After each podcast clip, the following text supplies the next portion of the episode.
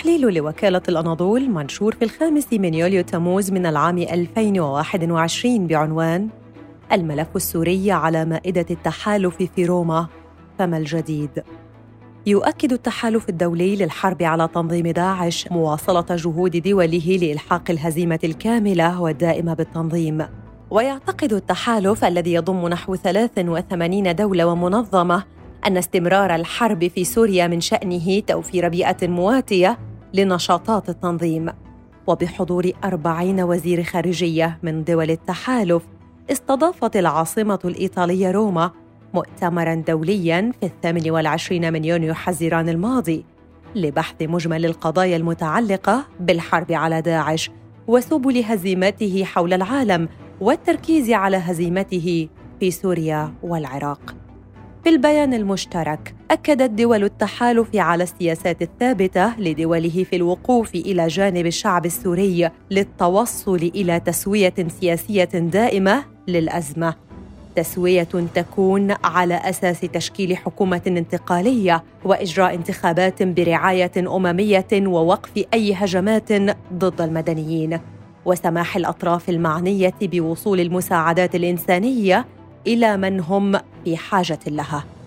كان الوضع في سوريا محوراً مهماً وأساسياً في اجتماعات وزراء خارجية دول التحالف الذين عقدوا بعد انتهاء مؤتمرهم اجتماعاً وزارياً حول الأوضاع في سوريا.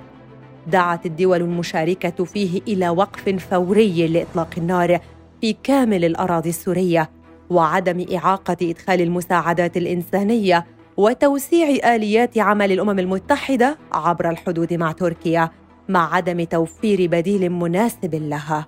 تسعى الولايات المتحدة لفرض تسوية سياسية على أساس قرار مجلس الأمن الدولي 2254 الذي تعتقد روسيا أنه يشكل تهديداً لمستقبل النظام السوري ووجوده. لا تزال روسيا تتمسك بالحل السياسي عبر مسار أستانا بعيداً عن مخرجات مؤتمر جنيف أو قرار مجلس الأمن.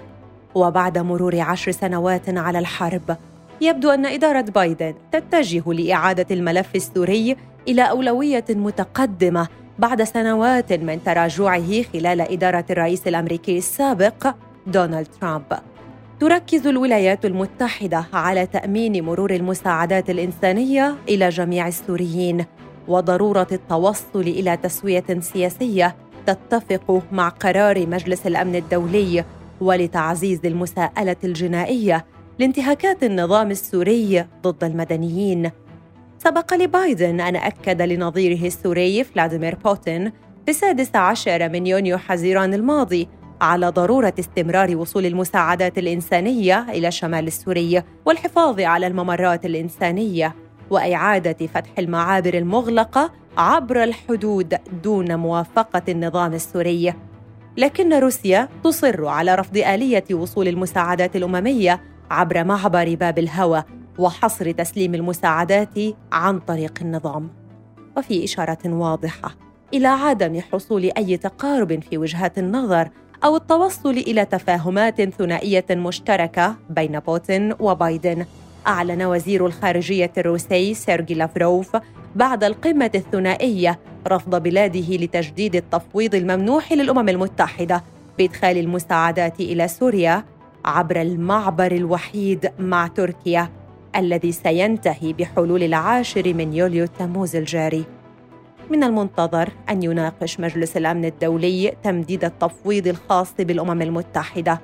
وفي صميم الأزمة الإنسانية تأتي مسألة ملايين النازحين داخلياً واللاجئين في دول العالم ومنها تركيا التي تتحمل العبء الأكبر باستضافتها لنحو 3.8 ملايين سوري على أراضيها وما يترتب على هذا التواجد من تبعات على الاقتصاد والقطاعات الأخرى. لا يزال أكثر من 1.5 مليون نازح في محافظة إدلب يعتمدون بشكل رئيسي على المساعدات الإنسانية.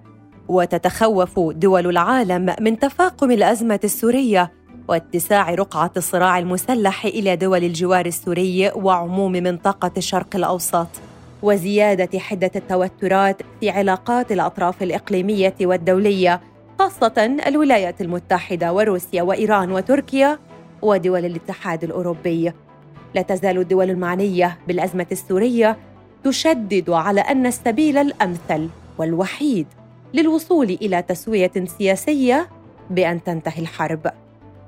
ويرى مراقبون أن الأزمة باتت أكثر تعقيداً بعد 10 سنوات من الحرب الداخلية وتدخلات الكثير من القوى الإقليمية والدولية، مع غياب حقيقي للإدارة الدولية الحازمة لحل الأزمة. ومن المرجح مع الموقف الروسي المتشدد والمساند لوجهة نظر النظام السوري في الحسم العسكري أن تمتد الحرب لسنوات قادمة، مع احتمالات تجدد العمليات العسكرية في محافظة إدلب التي تعاني من زيادة ملحوظة في القصف الجوي والتحشيد العسكري على طول خطوط التماس مع فصائل المعارضة المسلحة.